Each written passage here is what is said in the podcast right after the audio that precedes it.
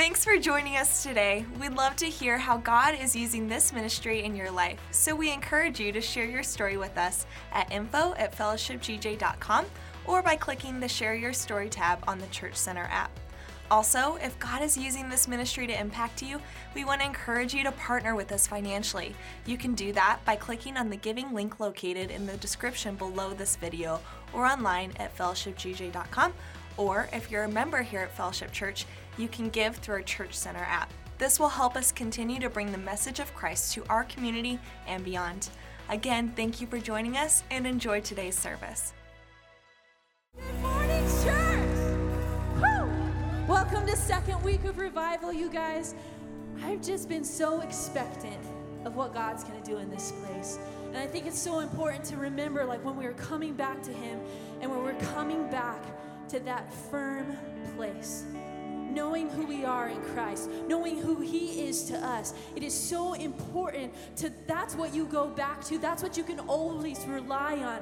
And He is going to speak that truth to you this morning. I just believe it and I proclaim it. Let's pray to Him together. Jesus, God, we want a new revelation of who you are.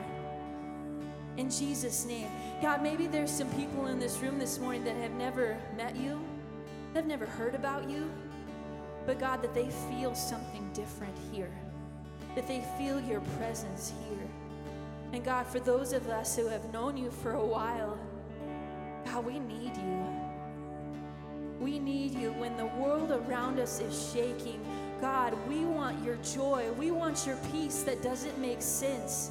And we want to come back to you right now in the name of Jesus. So we just invite you into this place. Holy Spirit, you're so welcome. God, we know that we messed up. We're sorry. We are coming back to you.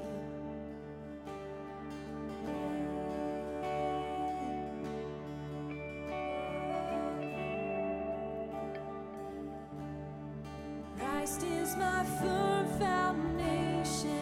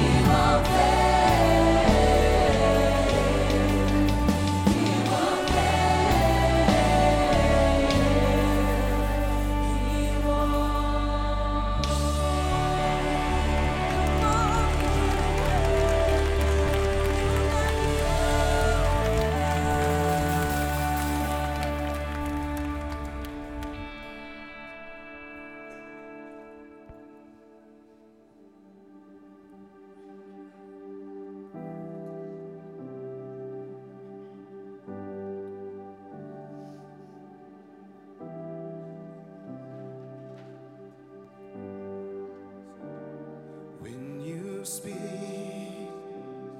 confusion fades. Just a word, and suddenly I'm not afraid, cause you speak, and freedom reigns. There is hope in every single word you say. I don't wanna miss one word you speak. Cause everything you say is life to me.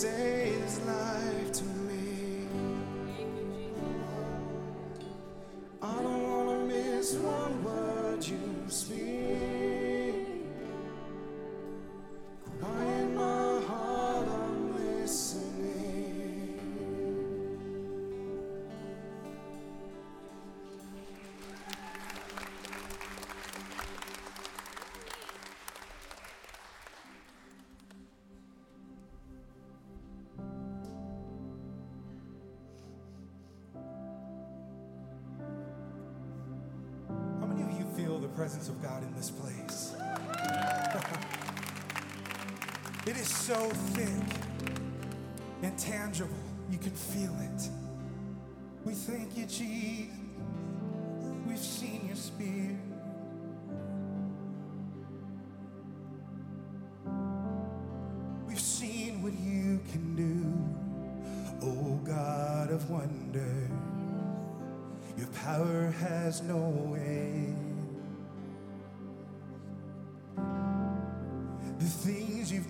Before in greater measure, you will do again. Cause there's no prison wall you can't break through, no mountain you can't move. All things are possible. And there's no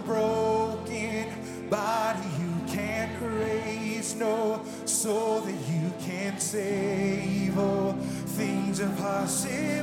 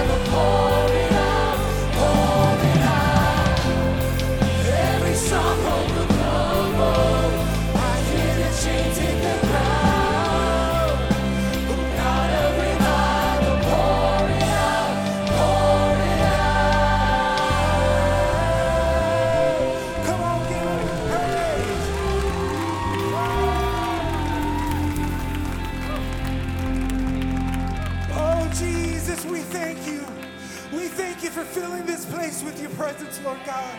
We thank you for the overflow that you're giving us in this place, Lord Jesus. And we thank you for hearts being healed. In Jesus' name, amen. Amen. Come on and give somebody a high five and say, God is good. And make your way back to your seats.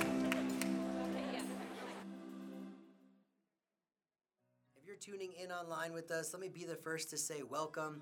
We want to be able to hear from you, so type in the chats across all our platforms, engage with us during service. We love to be able to see also where you're tuning in from. Now, if you consider yourself a guest or visitor, whether you're online or here in person, we want to hear from you as well. So get your smartphone out and text the word fellowship to 94000. As soon as you do that, you get in contact with us as a staff, an invitation to the guest reception. We want to be able to hear your story and show you all the different opportunities here at Fellowship Church. Now, if you're in person here and you are a guest or visitor, let me be the first to say, welcome. Thank you so much for visiting us today. We'd love to hear your story, so drop by the info center, fill out a little form. We'll give you a gift bag as well as a specialty drink from the coffee shop. You matter. We want to be able to connect with you. We're going to continue the worship of our great God by the giving of tithes and offerings. There's a lot of different ways to give here at Fellowship Church. You can scan this code on the screen, however, you want to do that.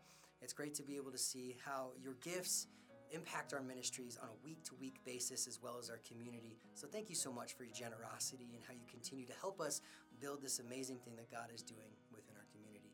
So, for all of us, whether you're in financial need or not, I want to be able to pray a prayer of blessing over all of our gifts and offerings today. Jesus, thank you, God. Thank you for being provider.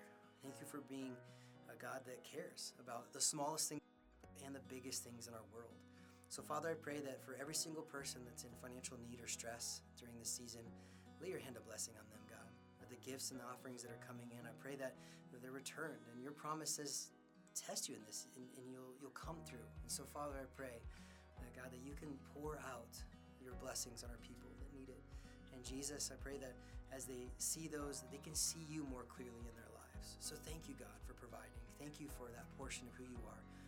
Pray, God, that every single person through giving can experience not only generosity and a generous heart, but your presence around them this week. Lord, thank you so much. In your heavenly name, amen. Fellowship Church is now on the Bible app. We'd love to be able to connect with you on a really cool platform on any smartphone or device. The YouVersion Bible app is used by so many. There's different Bible plans, all the different translations of the Bible on there. And if you choose Fellowship Church as your church, you're able to connect with us throughout the week as well. We feature a plan on there. You also be able to see who else has chosen Fellowship Church as their church. It's another way that we can steward community and connection within our church body. So if you scan this code or just go to YouVersion Bible app in the search bar, type in Fellowship Church, you should be able to see our profile there and select us as your church. We'd love to connect with you on there. Baptism is such a special moment in so many of our walks with Christ. And as I look back in my life and my baptism, it was something that means a lot to me in knowing that Jesus is not only Lord and Savior, but publicly declaring that. It's something amazing. I can look back and see how Christ really smiled on that moment for me. Now, public declaration of our faith, that's all that baptism is. And on October 23rd, Fellowship Church, we're doing our baptism services in between our 9 and 11 o'clock in 4640. And there's plenty of room.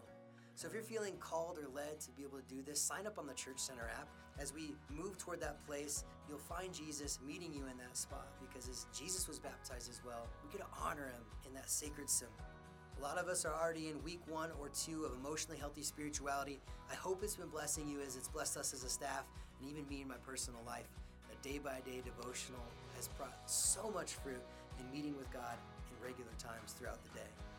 Well, if you're still interested in doing emotionally healthy spirituality and you have a group of people ready to go through it, stop by the Info Center. We'd love to sign your group up and you can start on your way down this road. But we're going to continually offer uh, this curriculum throughout the rest of the year. So if something that still interests you, it's not too late to sign up. And if you haven't found a small group yet, again, stop by our Next Steps counter. We'd love to be able to walk with you through that or fill out that life group form on the Church Center. Either way, if you're doing it or if you want to do it in the future, we're excited to see what God's going to do during this time. To stay updated with all things fellowship, you can always visit fellowshipgj.com slash events. Enjoy the rest of today's service. Take me back to the place that feels like home, to the people I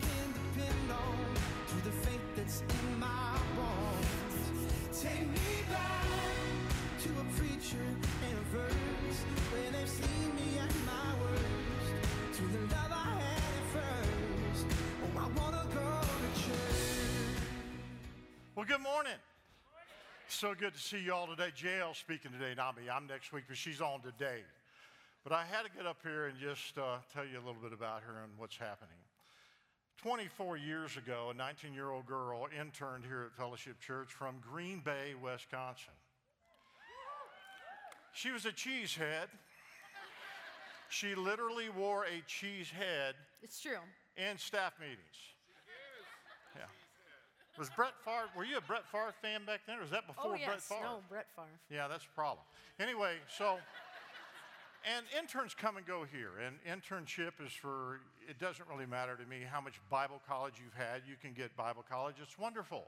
It doesn't mean you're cut up for full time ministry, and it doesn't mean you have people skills or that you love people or that you can cut it at all when it comes to the different demonic attacks that's going to come onto your life. So internship kind of lets us know, is this person somebody that we want to keep and invest in, or we'll let move on down the road and call it part of their education?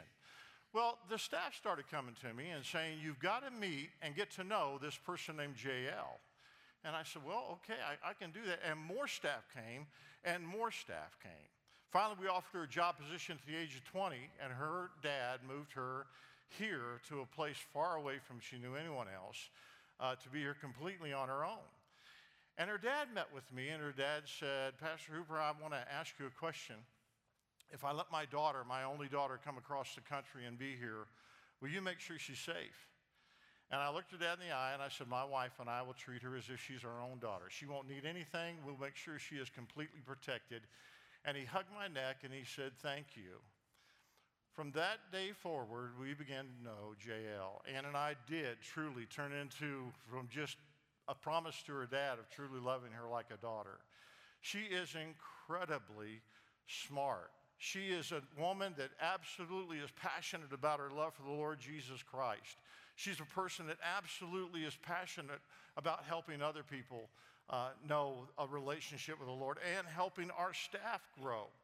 One of the things that Jayelle does that maybe many of you do not know as a gifted leader, she also mentors the rest of our teaching team. So every person on the bottom there actually worked in her department and they were gifted teachers, but she mentored them and coaches them along that they might be even better. 20 years ago, I saw the wisdom in this young lady at that time, not anymore, but back there. you know, when she was 20, I'm talking about 20. But anyway, I, uh, I used her as my research assistant. Things that I couldn't remember, which are a lot, and things that I don't know much about, I would say, Would you research that for me? And all of her research would be thorough, it would always be accurate when she turned it back into me. She is an incredible, gifted communicator, creative when it comes to the Word of God. And I tell my pastor friends all over the country when you see Jayelle speaking on our platform, don't change the channel. Hear her, because she is one of the best of the best. Have I said everything you wrote down for me to say? I did not research that. That was, that was must have been Anna. She I likes me. also want to let you know that in the 33 years history of Fellowship Church, the most important role that we have uh, that leads our staff is the executive pastor.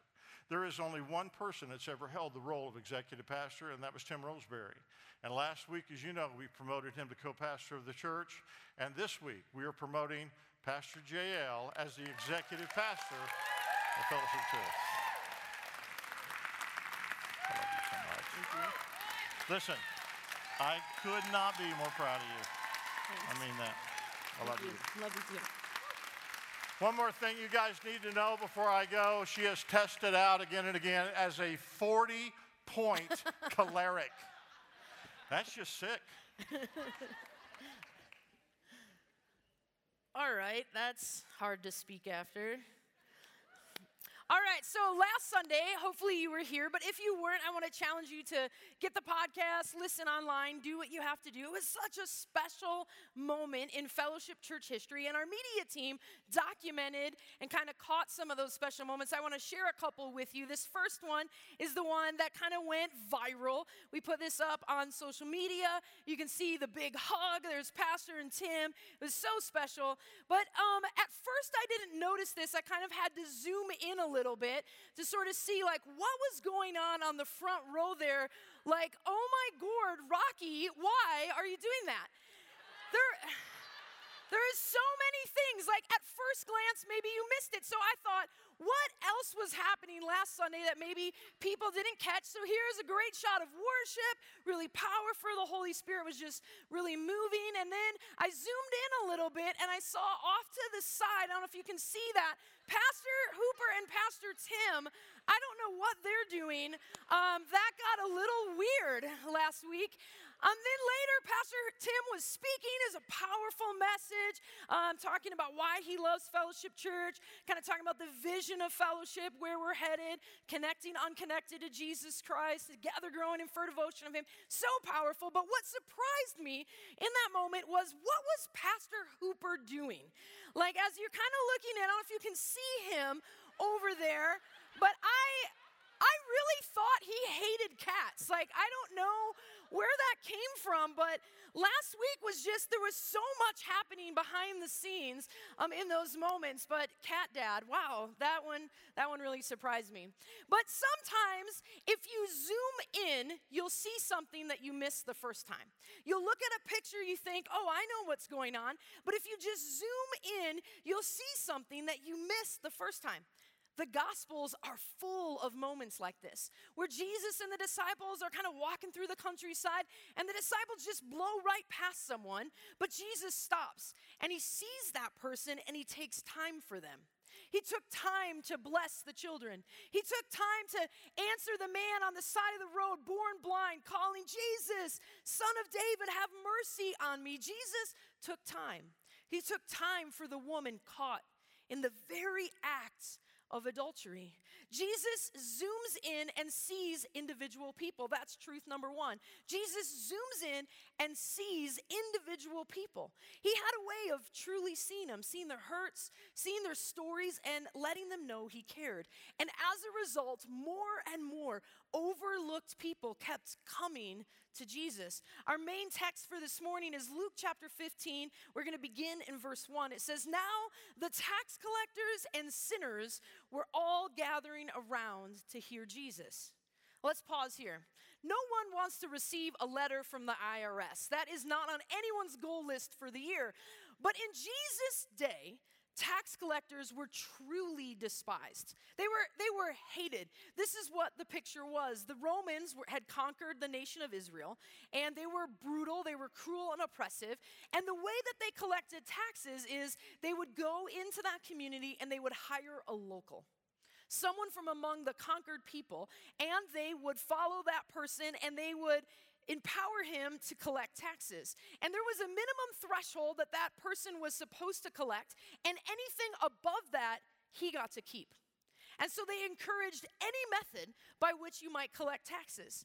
Any method, so coercion, lying, stealing, manipulation, control, violence, all of these were acceptable measures of collecting taxes. And so the Romans recruited these people, and once they were recruited, those tax collectors could never again be accepted by their community. They were now considered irredeemable traitors to their people, and no one would ever engage with them again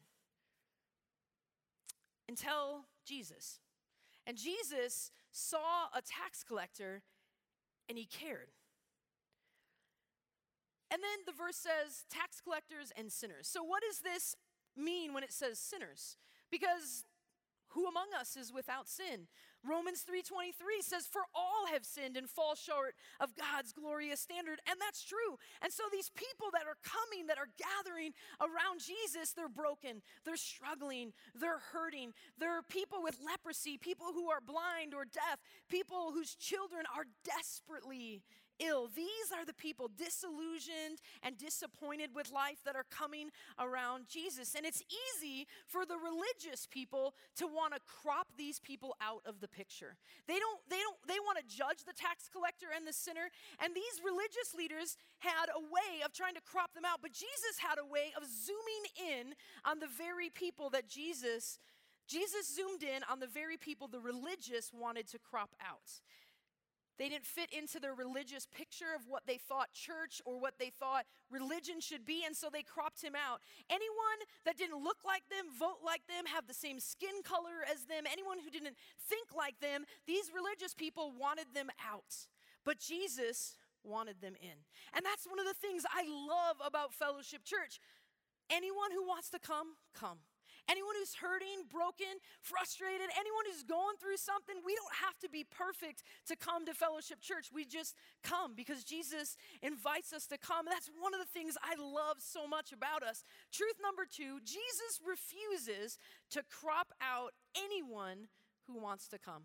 Verse 2 The Pharisees and teachers of the law muttered, This man welcomes sinners and eats with them. And the word welcomes is weird here. The word welcomes means enthusiastically welcomes them, like an open armed hug, not like a reluctant greeting, not like a begrudging engagement. Like he literally welcomes them. And in the original language, it has to do with welcoming within the context of family. And the picture that comes to my mind is when I had first gone away to college and my parents had dropped me off in August, and now it is Thanksgiving, and I hadn't been home in between. But for Thanksgiving break, I bummed a ride off a dorm mate, and I got to Green Bay, and they dropped me off at the front door. And to be honest, I was still in my pajamas, okay? We left early, my hair was a hot mess. I'm dragging a suitcase, and I'm carrying the most possible dirty laundry that I could fit into the basket I had because it's free at mom's house, right? And so I'm coming up to the door, and I'm opening the screen door, and I'm just like, this rolling hot disaster, pounding on the door, locked out of the house. And what I remember was how I was welcome home that day. My parents did not care at all about the pile of dirty laundry and the hot mess in her PJs in the middle of the day. By the time we got there, they just welcomed me home and brought me in to the family. And that's the context of this word. So the religious people, they're watching Jesus welcome these messy people like a father would welcome a daughter coming back home, and they aren't sure what to do with that. So, Jesus, but he, he has this vision for all the people. He has a vision and he zooms in and he sees the son or the daughter instead of the sinner. He zooms in and he sees the, the loss instead of the sin. And so instead of seeing a tax collector like everyone else in his generation saw, he saw the story behind the tax collector. Like, why, why would this son of Israel work for Rome? He saw the story. He saw, well, gosh, this was the third born son. And when his father died, the firstborn son got all of the property in the house. And the secondborn son, well, he had been lucky enough to be apprenticed out, and so he developed a trade. But this thirdborn son had nothing when his father died, and so he had fallen in love with a young girl from the village, and they married, and now she's pregnant. And he's looking at his life, and he's looking at his wife, and he's thinking, How am I going to provide for my family? And so this son says, Well, man, things would just be easier if I had a little more money. And that's when Rome comes in and is looking for a local tax collector. And so the, the boy thinks to himself, the young man, as he stares into the eyes of his newborn son, How am I going to provide? And so he agrees and he becomes a tax collector for Rome. And very soon, there's no path back. There's no way to get rid of that job and quit and go do something else in the village because now all he is is a tax collector. And no one sees him until Jesus. And then he sees Jesus, and then Jesus sees him and says, That's not a tax collector, that's a son. And Jesus zooms in and sees a son. And Jesus doesn't just see a sinner when he looks at you and me, he sees sons and he sees daughters. And when he looks around and he sees the crabby old man that lives next door, he doesn't just see the crabby old man, he sees a tired, forgotten, lonely old man. And he doesn't just see the single mom who's stressed and always running late and behind. He sees a woman with a broken heart that's just desperately trying to hang on for her kids. And he doesn't just see the waitress that messed up the order and is so slow in bringing the lunch. He sees a person that's trying to dig out of debt, who's just trying to make things happen for their family. He doesn't just see the difficult coworker. He sees the man who wonders, who's frustrated, and just kind of trying to sort out if his life even has any meaning at all. And so Jesus constantly has this habit of, of zooming in and seeing the picture, seeing the son, seeing the daughter, and understanding and listening for their story.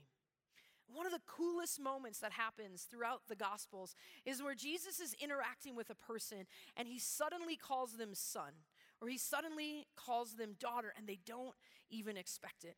Truth number three Jesus zooms in and loves the real me, flaws and all. As a parent, I understand this. I understand the willingness to do anything to protect a son, to protect a daughter, anything to help them, anything to shield them, anything to welcome them. And that is how God sees you and I. There are billions of people on this planet, yet He takes time to see just us, just the son, just the daughter. St. Augustine says, He loves you as though there is only one of you. He loves each of you as though there is only one of you. That's how deeply he loves. And the religious leaders of that era, they didn't, they didn't understand that. That's not how they saw people. And so Jesus wants to train them and like reframe the thinking, especially for Christ followers in generations to come, because he wants us to see people the way he sees people. And so he tells a story, then verse 3 it says, Then he told them a story, verse 4. If a man had a hundred sheep and one of them gets lost, what will he do? Well, to be honest, I don't know. I've never had a sheep and I wouldn't want a sheep. And so I have the benefit of knowing the end of the story, but if I didn't know the end of the story and Jesus asked me that question, I would be like, I mean, you had a hundred, you lost one. Is it really a big deal? Um, just don't worry about it. Probably one wandered in when you weren't looking, and the one wandered out. I mean, does it matter? Um, but Jesus asked this question. His original audience, they probably knew. They probably all knew exactly what would happen for the shepherd who lost the one sheep, but, but we don't really know.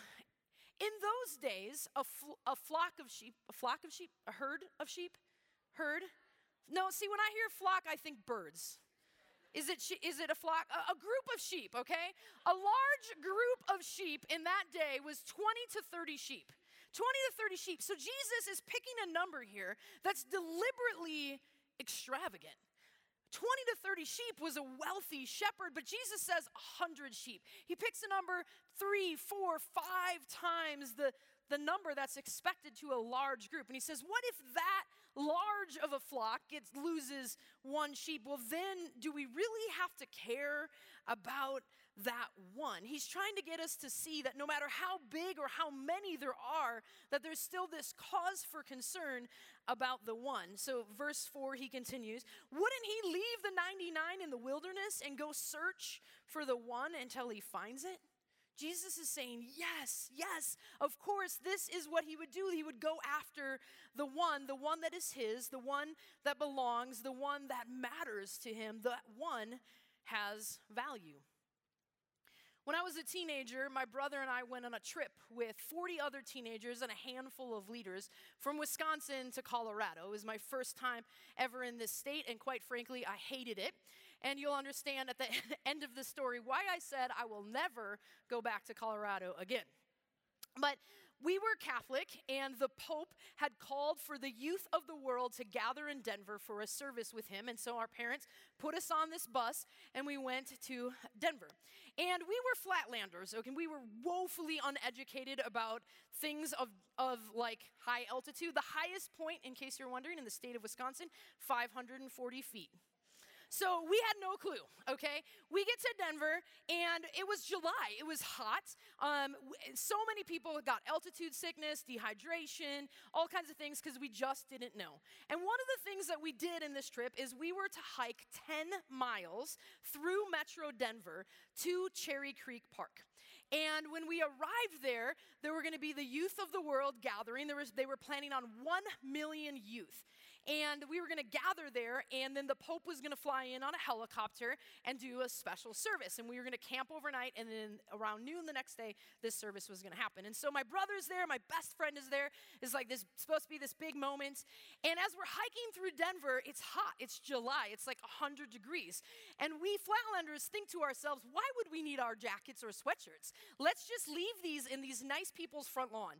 And we don't need we don't need our sleeping bags. It's only one night. Who cares? We're hot and we're carrying all this gear. Let's just leave it here. And so when we get to Cherry Creek Park, our, um, of our group of 40, we have like two sleeping bags among us, uh, and no jackets of any kind. And we arrived late because we were sick of walking. And when we got there, 1 million swelled to 3 million. And so we're now packed into this park literally like sardines. There's not enough facilities, there is not enough water, there's not enough food, and sun is setting, and we've walked 10 miles, and we're just there, and we're supposed to camp. And so my friends and I, with our group leaders, we're just like huddled together. There's not even really a way to lay down. We're just huddled in this position through the cold, cold night into the dawn as the sun's coming up, the heat is rising, and all of these bodies are just kind of stuck together with no food and no water.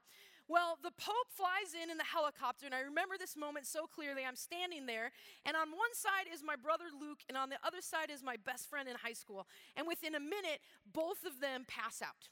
And my best friend passes out and comes to right away, but my brother remains unconscious. And there, there's people everywhere. And so our group leader does not know what to do. We splash the small amount of water we have on my brother to try to wake him up. Nothing's working. So they suggest take off his boots, his socks, his shirt. Maybe that will cool him off. So I'm standing there holding his shirt and, and shoes and his glasses and his wallet, but he's not coming to. So the group leader takes my brother like a sack of potatoes, throws him over his shoulder, and, and walks off toward the medical tent. And the, ma- the, the big celebration service is happening on this jumble screen, but I'm like, where's my brother? And about an hour later, the worker, the leader of our group, comes back without Luke, and he's standing there, and I go, hey, um, you know, my where is Luke? And he's like, yeah, I don't know. Um, I got to the medical tent, and there was thousands of people there, and they took him and they put him in an ambulance with 10 or 12 other kids. And there were no ad- extra spots for, for chaperones, and they just said, we're taking him to the hospital, find him later. And so this is in 1993, so there's no cell phones that anyone has. And the group leader just shrugs his shoulders. And I'm like, wait a second, my brother is lost in Denver, a city we've never been. With no food, no water, he's unconscious. I'm holding his shirt and his shoes and his wallet, and he can hardly see without his glasses. Like, this is an emergency to me. And everyone else continues as if it's very normal. We go back to our campground, and the group leaders are packing up our tents and coolers and loading the bus. 24 hours has now passed, and my brother is nowhere to be found. And I'm sitting on a picnic table crying and trying to figure out what do I, how do I fix this? How do I help my brother who is lost by himself in this city? And the group wants to go. Like, that's the end of the trip. We're now going to head back to Wisconsin. And for them, it was just another day, but for me, it was all consuming. It's easy to ignore the one if they don't belong to you. But when it's your brother, your son, your daughter, when the someone who's in need is yours, you feel this responsibility. And the Bible is telling us that this is how Jesus wants us to see each one. So, back to the shepherd who left the 99 to search for the one, it says, verse 5 And when he found it, he will joyfully carry it back on his shoulders. Doesn't beat it with a stick till it gets back to the flock herd. It just, he, he joyfully, and then in verse 6, when he arrives, he will call together his family and friends and neighbors, saying, Rejoice with me because I found my lost sheep. Won't the other people say, like, listen, man, you're already had 99. Do we really have to celebrate this one? Yes, we do, because this one is someone's son, someone's daughter, someone's brother. In the same way, verse 7, there is more joy in heaven over one lost sinner who repents and returns to God than over 99 who are righteous and have never strayed away. So, after nearly 36 hours of being lost alone in Denver, there I am sitting on the picnic table, and the entire group is now loaded on the bus all of our gear, everything. If you know me, you know that I'm a very stubborn, strong willed human being, 40 point choleric, as Pastor mentioned. And so I am on the picnic table at 16 and I refuse to leave. And the group leaders are trying to, you know, reason with me about why I should get on this bus and go back to Wisconsin without my brother. And I am just dug in. I'm like, there is no way you are going to load me on the bus. I'm like demanding justice. I'm like, I insist on call, I appeal to call my dad. Like, this is ridiculous. And in this moment, the office of our little KOA campground receives a phone call, and it's from a priest that has found Luke in downtown Denver with no shoes, no shirt, no glasses, no wallet. and brought him to the Swedish Medical Center where we borrow a car and go get him. And I remember that feeling still 20 some years later i remember that feeling in my soul of my brother was lost but now he is found and the heart of jesus towards every lost hurting and broken person is the same. And the heart of Fellowship Church is that same way. We want to see brothers and sisters, sons and daughters coming home to the Father. And for that to happen, Christ followers have to begin to see them as Jesus sees them. Is there someone in your life right now that needs to be seen by you? Is there someone in your life right now that Jesus is saying you have to, you need to reach out to that person? Maybe you know right away. Maybe you need to take a little time to think and pray about who that is. But Jesus is calling each of us to represent him to that person. And that's the fourth truth. The fourth truth is Jesus calls us to zoom in on the brother who needs our help. And maybe it's the senior adult in the neighborhood that just needs a little extra help. Or maybe it's the coworker who's struggling with the divorce and just needs an ear. Or maybe it's the person that received a devastating diagnosis and they need a meal and some compassion. Or maybe it's the stranger at the store who's flustered and overwhelmed and just needs a kind word or maybe a whispered prayer. I know a guy who looked around the church and realized that some people he used to know weren't here anymore. And so he took out pen and paper and he wrote a list and he came up with four people that he personally knew that he hadn't seen in a while. Maybe they they got out of the habit over the pandemic, maybe their family calendar just got packed and things got busy, maybe their work schedule changed. He wasn't sure. So he decided, I'm going to pray for them and I'm going to text them. And so he texts them, I haven't seen you for a while. How can I pray for you? Really care about you. And he decided he was going to do that every week, and he did. And within four weeks, all four of those families were back coming to church. And the Bible says it this way in James 5 it says, My brothers and sisters, if one of you should wander from the truth, and some, someone should bring that person back. So, we're in this series, right? Sunday morning revival. We're zooming in on the fact that Sunday mornings are significant. We're zooming in on the fact that we have a responsibility to find and love the one person that's broken. We're zooming in on the fact that we need to invite people to come to church with us. And last week, Pastor Tim gave a statistic that's just irked me all week long.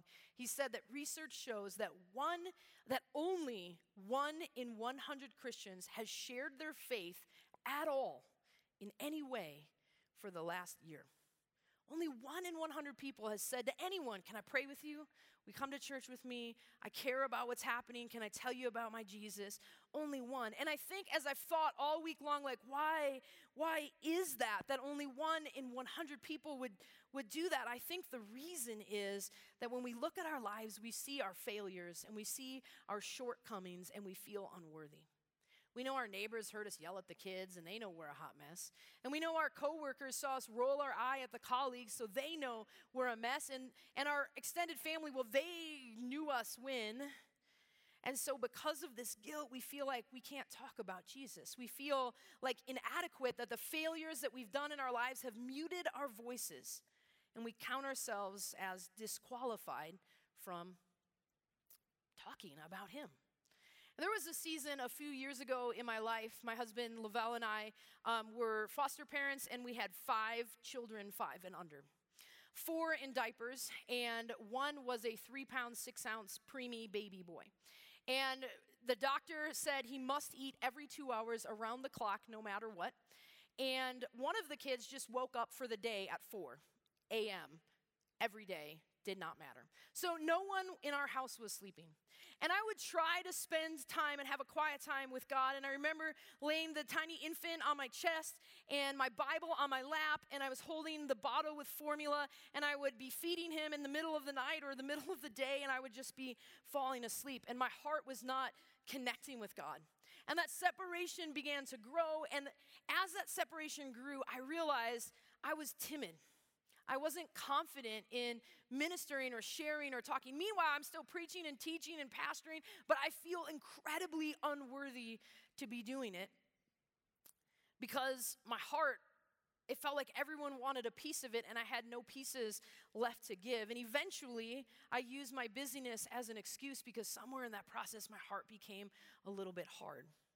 And what I love about Jesus, back in verse 2 of our main text, Luke 15, 2, this man welcomes sinners and eats with them.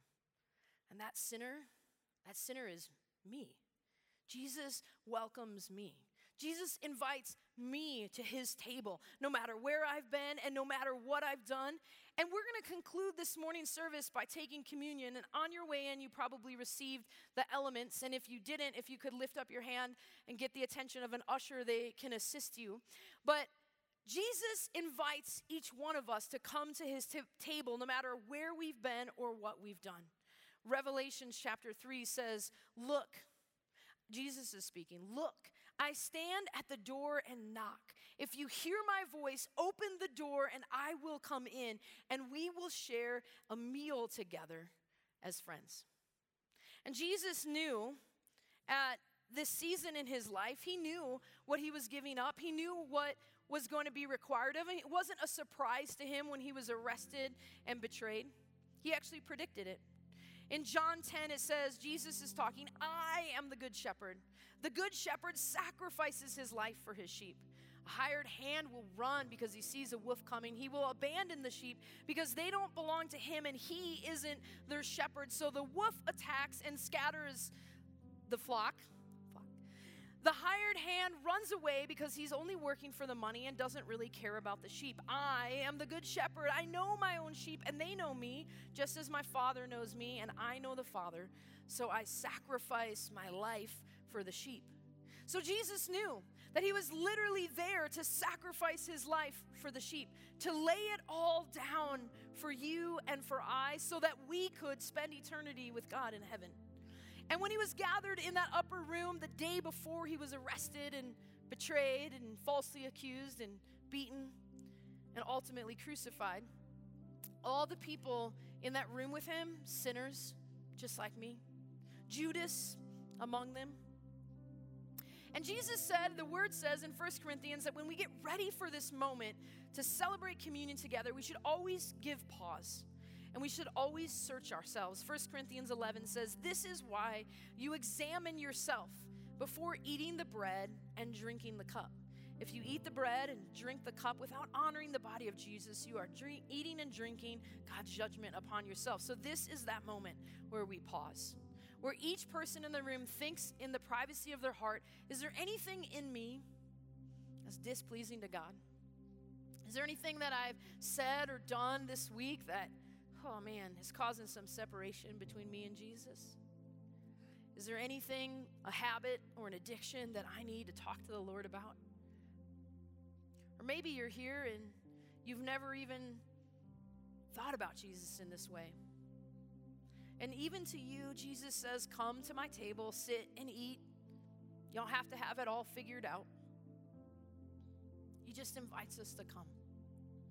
And if you've identified something in your own heart that's just amiss, it's wrong, it's a funk between you and God, you simply whisper a prayer to Him, you talk to Him about it, you explain what happened, you apologize, you own it, you ask Him to help you change. But that's what we're doing in the privacy of our hearts right now. And if in your heart you realize you never took a moment you've never asked Jesus to forgive you of your sins and come into your life and be the Lord and leader of your life, you can simply do that right now too. You just say, Dear Jesus, I'm sorry. Please forgive me. I make you the Lord and leader of my life. You're my God from this moment forward. In Jesus' name, amen. And the Bible says, on the night he was betrayed, the Lord Jesus took the loaf of bread. And after giving thanks for it, he broke it and this was to be a symbol of his body, that his body was about to be broken for each one of us. And then he said, Do this in remembrance of me as often as you gather, as often as you celebrate. Remember this. Remember that I willingly laid down my life for you because I loved you, because I couldn't stand the thought of all eternity without you. And so we get ready to take the bread together and we say, Jesus, thank you so much for the blood, that you gave us, that you allowed your body to be broken on our behalf. We receive it and we receive you in our lives in fullness. In Jesus' name, amen. Let's eat the bread together.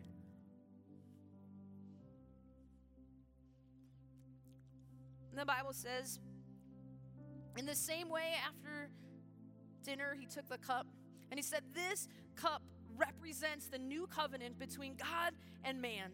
And every time you drink it, remember that I shed my blood on your behalf, sealing this covenant. And without the shedding of blood, there is no forgiveness of sins, the Bible says. With the shedding of blood, we can receive wholeness in our minds, in our body, in our soul.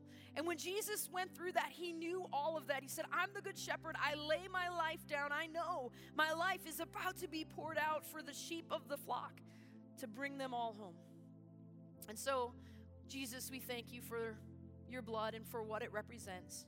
We thank you that you willingly spilled your blood so we could be whole. And we ask for wholeness right now in our minds, in our bodies, in our marriages, in our families, in our relationships. Bring wholeness to us. And thank you for being willing to shed your blood on our behalf. In Jesus' name, amen. Church family, let's stand and sing together.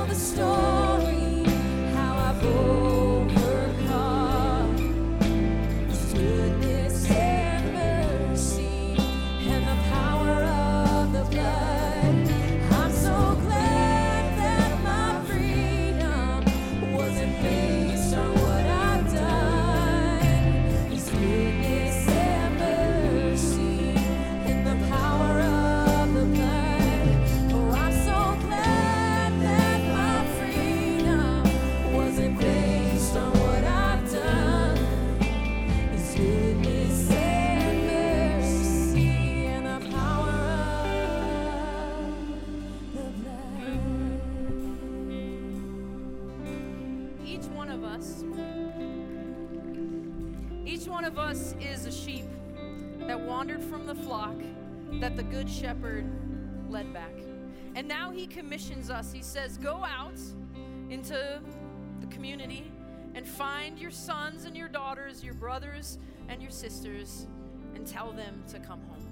God bless you as you do that this week. We love you. See you next Sunday. Thanks for listening to this week's message at Fellowship Church. If you have not made Jesus Christ your Lord and Savior, I want to give you the opportunity to do so right now. The Bible says in the book of Romans if you declare with your mouth Jesus is Lord and believe in your heart that God raised him from the dead, you will be saved. And you can do that right now. I just want to encourage you to pray this prayer with me Dear Jesus, I am a sinner and I need forgiveness. Please forgive me of my sins. I believe that you are Lord, that you died on the cross for my sins, and that you rose again. And God, I thank you for that. I ask you now to be my Savior, to guide my life, and give me a home forever in. And God, I ask you this in your precious Son, Jesus Christ's name. Amen. If you just prayed this prayer for the first time, we would love to celebrate with you. Please text heaven to 94000 to get in contact with our staff where we can answer any questions you may have. Also, if you're in need of prayer, we would love to support you. You can submit your prayer request by texting prayer support to 94000. Our prayer team will receive your request and immediately start covering you. If this was your first time experiencing Fellowship Church, or if you want to learn more about one of our many ministries, you can text Fellowship to 94000 to connect with our staff. As always, we are still just a phone call away. You can contact us at 970 245 PRAY with any questions. Thanks again, and we hope to see you next week in person or online.